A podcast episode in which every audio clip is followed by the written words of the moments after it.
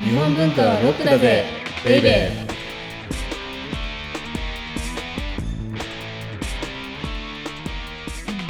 こんにちは先入観に支配された女サッチーですこんにちは、セバスチャン高木です。え、今日の何？オープニングははい高木さんのおすすめ番組。はい最近ご覧になってる番組とかありますか最近ね、はいあれかな、シェフズテーブル、 あせネットネフッリトフックスリッの。クスのですねはいはいで、シェフズテーブルって前もしかしたらピザ編の紹は介いをさはせいておいただい話たかもしれなはいんいですけさど、れてましたこの間バーベキュー編っていうのを見て、バーベキューはいで自分が思っていたバーベキューとはいまあ、アメリカのそのテキサス特にテキサスでやられてるバーベキュはいーの違いを知ってはい打ちのめされましたえ自分が思っていたもうねバーベキューっていうと日本だとなんかキャンプとか海辺とか河原で,、そうですねあのちょっと薄い肉、まあ、たまに厚い肉かなんかを、まあ、炭火とかで焼うく、んうんはい焼くもんだと思ってたはでしいょ、焼くものってイメージですでもね本場のバーベキューははい燻製なんですよそうなんです、スね、モークなんですへえいぶすもんなんですよへえでスモークでいぶすことによってはい周りにその黒い層を作ってはいでそうすると肉がその中で閉じ込められてはい、うんうんそれでゆっくりゆっくり低温ではいだって8時間とか9時間かかるんだよ結構かかります ね結構かかるそんなねバーベキューみたいにちゃちゃっとなんかさおもう昼に焼炭こうをみたいな炭を起こすの大感じですね変みたいにやるのがバーベキューじゃないんですあよ炭を起こす違うのんですね大変って言ったって1時間くらいやれば着火しますよねはいそうで ですそっねから焼くのって1分とか2分で終わっちゃうじゃないざっと焼いておしまいですねはいだから残った炭もったいなっていつも思ってたんですけどあそうですねはい、うんうん、そうじゃないのバーベキューはもう煙だけではいそれだけで要は低温でゆっくりゆっくり肉を最高に熟成させて食べるのがアメリカのバーベキューでへえでその番組を見てから最近ピザからバーベキューにこうメインが移り変わって言ってる 影響されてるんで影す響されやすいからもうね料理番組見るたびにはい自分の食べるものが変わっていて大変なんですけどでもでもいろいろ作れていいですねうんそれをダッチオーブンだけでなんとかやりたいんですよダッチオーブンとガス釜ガスだけで、あ結構でもそれは大うん、こへえれね結構大変でもう本当にいろいろだけどねはいあのハーバード大学のはい、工学部かなううなんかの卒業の課題がはいそのバーベキューを最高に食べるためのマシンを作ることだっおーえそれが課題なんですかたそれが課題なのえー、それを見てたらだいぶ分かったその作られたマシンをあまず火からその原理がってことですかそう火からはい肉までの距離が遠くてはいで煙がうまーく当たるようにこう対流を作ってはいはいでうん8時間から9時間ゆっくりできるような機械だったんですよえー、あだからねじゃあ全然本当バーベキューと違いますねあのねバーベキューって焼くものじゃないっていうのだけはとにかく強調したいです、へえー、あれははいいぶすものです、なるほど変わるでしょ変わりました考え方がそなうするんとかじゃあもう寸胴鍋じゃないですけど結構そのそう縦そ長うそうのそうこうそうそうそう何かでやるようなのが本来のテキサスバーベキューってことですね、だから本来は火の部分とはいその調理する部分が分かれててはいで火の部分から煙と温度を送って、はいで調理する部分だけうーんでやるっていうのが本来のものなんです、へえ面白いだからこの番組のようにそうすると先入観がねそうですねなくなるるわけです、バーベキューみたいな。確かにはいはい、ということでこの番組は日本文化は高尚なものという先入観に支配されている人々を解放し日本文化の民主化を進めるという崇高な目的のもとお送りしています日本文化はロックだぜベイベー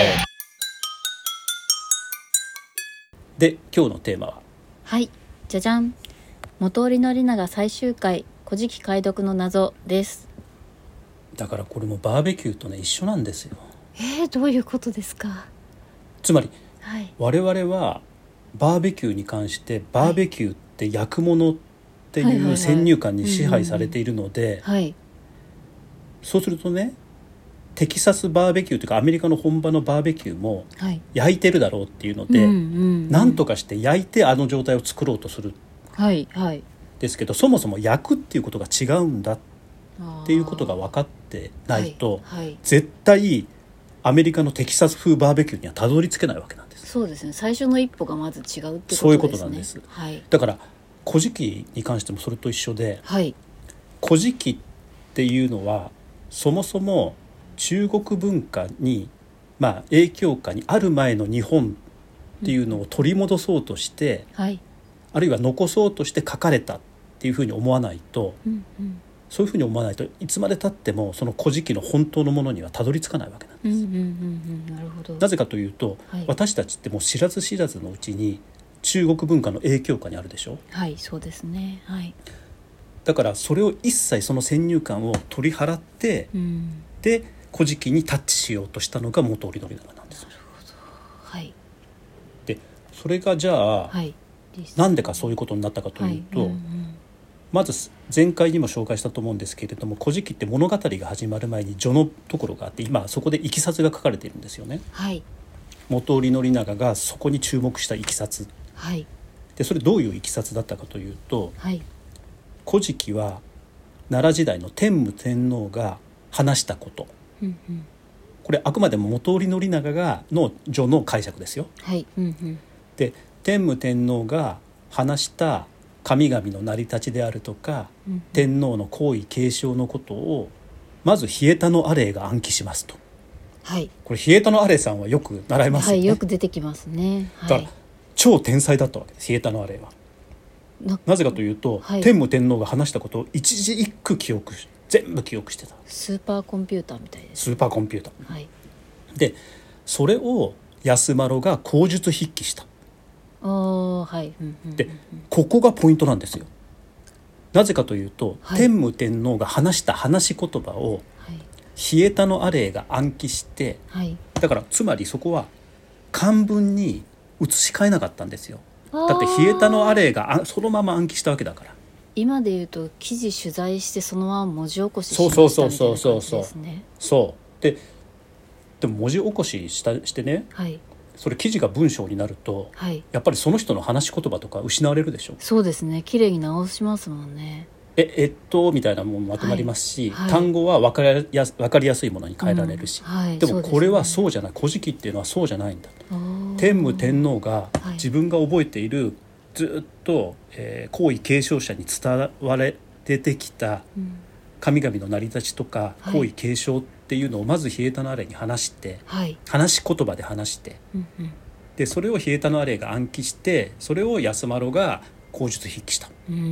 んでこれこそが元織宣長が30年以上も古事記に取り組んだ最大のポイントなんですはいだってそもそも日本語には文字がなかったわけですそようねですよねはいだからでも漢文を使ってはい日本の物語を書いたらはいそれは日本の物語そのものじゃないっていうふうに天武天皇が考えたわけでうす、んうんうんうんはいだから口述筆記を試うみんた、うんうんでその口述筆記というか話し言葉をはい中国の文字を使って書き記されしたものが「古事記」であると。はいあーで元織宣長はここに考えありうんうんこれまさに幽霊化ですよ。はい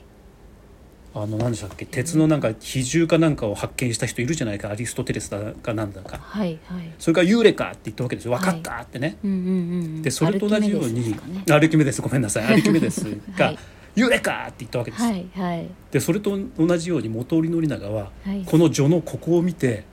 ここに考えありって言ったわけなんですよ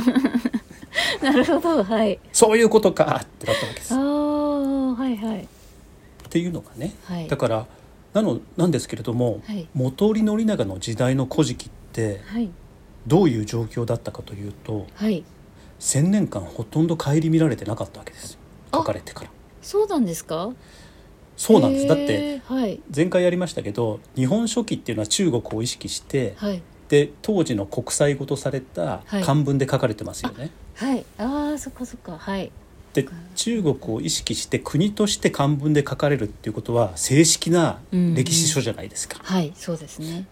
でも「古事記」っていうのはあくまでも天武天皇がはい自分のそれまでの物語を、まあ、まとめて話し言葉で話して、はいそれを口述筆記させたっていうことは、うんうんうん正式な書ではないっていうふうには思うわけですよ。思われるしルールも結構複雑だからそ読うそみうそうそうにくいしっていうのでで要は千年間もしかもほっとかれたからはい誰誰も読むことができなかった。ああなるほどだけど、はいそこには純粋に個人たちの古人たちの言葉、うん中国の文化に影響下に入る前の日本文化っていうのが残ってるはずだっていうのを発見したわけですよ、元織宣長はいうんうんうんだからこそこの「古事記」っていうのを全部読み解かなくちゃいけないおーすごいとにかく個人の人々、いあの昔の人々の話し言葉のうん純粋な姿っていうのを取り戻したいっうーんはいていうのが元織宣長だったんですけどはいだから宣長はねじゃあどうやってうんこれを読んでいったかというとはい「古事記」の最初ってねはい前回紹介したと思うんですけれどもはい「雨土の初めの時」うんうんっていうふうなところで始まるんですけれどもはいこれ実際ね漢字にするとどういうふうに書かれているかというとはい「天」「地」で始まるの始まりはいで「えーっと発」っていう字の旧字、はいえー発表の発の旧字はいで「の」はよく漢字で「の」ってありますよね「雪」みたいこれ雪の雪みたいあーはな。うんわかりますで「時」って書かれているですから「天地発発」の「時」しか書かれてないわ けです。えー、ちょっと読める気がしないですでしょはいではいこれをを最初の「天地」っていうのをはい「雨土」はっていうのにたどり着くまでに確かね1年とか2年かかってんだよねもっとかもしすれごないい。かかってるでもそうですよね読み方わからないだってですね我々はもはやはい中国の漢字文化に親しんでいるので「はい天地」ってあったら、まあ、天地と読みますよね。はい読めますはいこれをじゃあ「天」と読むのか「雨」と読むのかっていうのははいどうやって判断すうんるうのんよ。うんう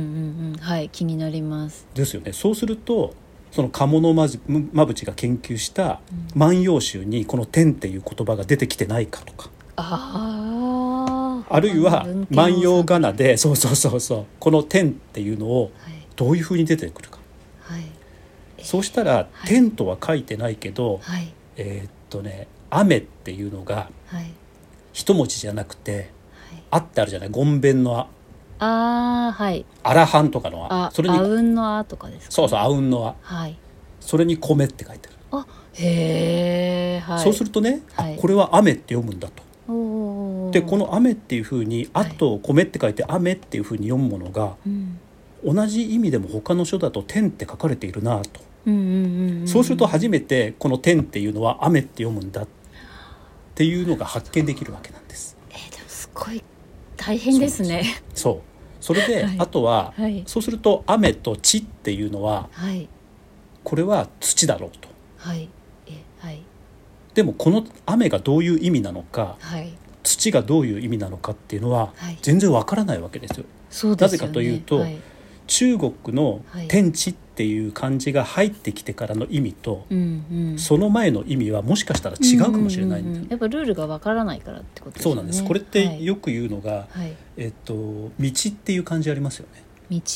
道道路の茶道とか華道の、そうはい道路の道はいでも今私たち道っていうと、はい何々すべきものっていう意意味をはい、あのロードの道路の道だけじゃなくてはいなくて、はい、っ何かするべきものの道てっていいうふうなものも同時に思いつっちゃうでしょ、はいそうですねそれってなぜかというと道っていう中国の漢字の意味がもう刷り込まれてるからなんですあよ。あはいはいでもはい道っていうのは、はいその中国から道っていう漢字が導入される前は、はいただの道だったわけなんです。おーでも古事記っていうのはそういうふうに書かれているわけだからうんうん「天地」って書いてあっても「天と地」じゃないかもしれないです。そうですねうんはいそれを一個一個調べて丹念に調べてはい解読していったのが元織宣長でこれ最初の一文だけでこんな感じですよ。そうですよねいやなので、うん途方もないそうってすごいなと思いましただからね30年以上かかるわけなんです、そうですねそれはかかっちゃいますね、だってだから他の文献のどの文献にそれが出てくるかとかもわからない状態で全そう部見なんですていかなきゃいけないですもんね。そうなんですですから基本的には万葉仮名ですよね、あの日本の言葉にうんうん音だけを当てたい万葉仮名と、あとは訓の例えば雨だったら訓ですよねこれ天って書いてはい、うんうんそれがごちゃごちゃになってるからーごちゃごちゃになってるのを分類して、はいこれはおそらく表意だけだなとかはい、あごめんなさい表音だけだなとか、はいうんこれは訓で読むんだなとかうんでそこに助詞助詞を補ったりとかはいあるいは尊敬語っていうのはこの漢字の文章だけには、えー表現されないのではいでも多分でも話し言葉には必ず尊敬語っていうのが使われていたはずなので尊敬語を補ったりとか。へえでそういうことをしてはいもう延々とずっと30年以上研究して読み解いたものが「古事記」だったわけなんです。へえすごいだからはい古事記が神のことを書いてあるから正しいとか口頭無形っていう話じゃないんですよ。はいはいただただ元織宣長はこれが多分元織宣長の凄さだと思うんですけれども純粋に中国文化の影響にさらされる前の古人たちの言葉を取り戻したいと。うーんでそのことによってはい古人たちとコミュニケーションしたいっおーていうのが元織宣長だったわけです。すごいではい多分そういう態度にはい私たちは私たちより前の人々は感動してはいそれで教科書にいっぱい取り上げたりしたと思うんですけれどもはいただやっぱり残念ながら今元織宣長っていうと「古事記」を解釈したとか「哀れ」を取り戻したとかはいそれだけしかないのではい本当に元織宣長の凄さうんとかやろうとしたことあるいは思いの純粋さはいっていうのはなかなかあのこういうふうに話さないと紹介しないとたどり着くことはできないっいやていう感じなんですよね。すごいですねこれそれを知ると全然やっぱり元になり宣長が違って見えてきますけど、そうですよあのねこれ本当にはい未踏の地ですよそうですよね誰も前がいないわ誰も読み方を教えてくれない誰も意味なんて教えてくれないそれを自分でこう切り開いていくっていうことのすごさ、でその動機となってるのははい当たり前のように今もう全部の影響下にある中国文化っていうのを取り払ったところに見える、うんそこにこそ日本人の心があって、うんそれこそがずっと自分が追い求めてきた哀れを生み出しているものなんじゃないかっていうことなんですよすだからそう考えるとはい今のね僕ね美しい日本っていうことはすっごい危ないなと思っててはいはいあの美しい日本っていう言葉ではい本来あるべきとかある日本文化の魅力っていうのが隠されてるんじゃないかなと思うわけです。ああその言葉で覆われちゃうというかこれねだから、はいあの江戸時代における中国文化と一緒ですあー今もう美しい日本っていうことによって、はい全部が同じ仮面になって、はい全部が同じ姿になってうんうんでもうん本来持ってた日本文化の魅力っていうのがそのことによって隠れちゃうわけなんでうす、んうーんなるほどでもそれをひっぺがしたところにこそ、うん多分日本文化の魅力っていうのがあってで例えば江戸時代の日本文化っていうのの何かがあるとするとただその江戸時代の日本文化っていうのは中国文化の影響を受けてるからそれをひっぺがすとまた次が見えて、はいでそれをひっぺがすと次が見えてっていうところでたどり着いたのがきっと森永元織宣長にとっては「古事記」だったんだろうという。核となる部分は古事記だっていうことですねあのさっきも言ったんですけどはい「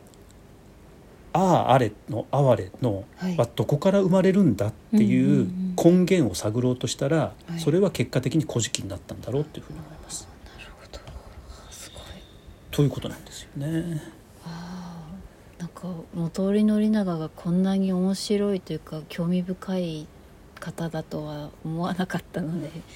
すごい意そうなんです外意だか外らで面白かったです。途中奥の細道を挟んじゃったの で皆さん忘れてると思うので、はいぜひ元織宣長を1回目から聞き直していただ けると、このまとめっていうのがねちょっと伝わるかなと思いますよね。そうですね。はいはい。日本文化はロックだぜベイベー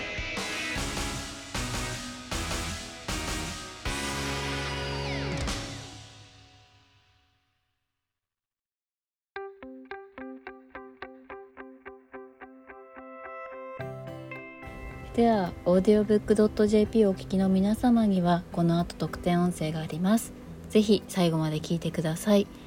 次回はじゃあもう次回から新っシリーズてでこすとですねではい元織宣長は、はいまあ、中国文化のえ影響を受ける前の日本のそのものみたいなものっ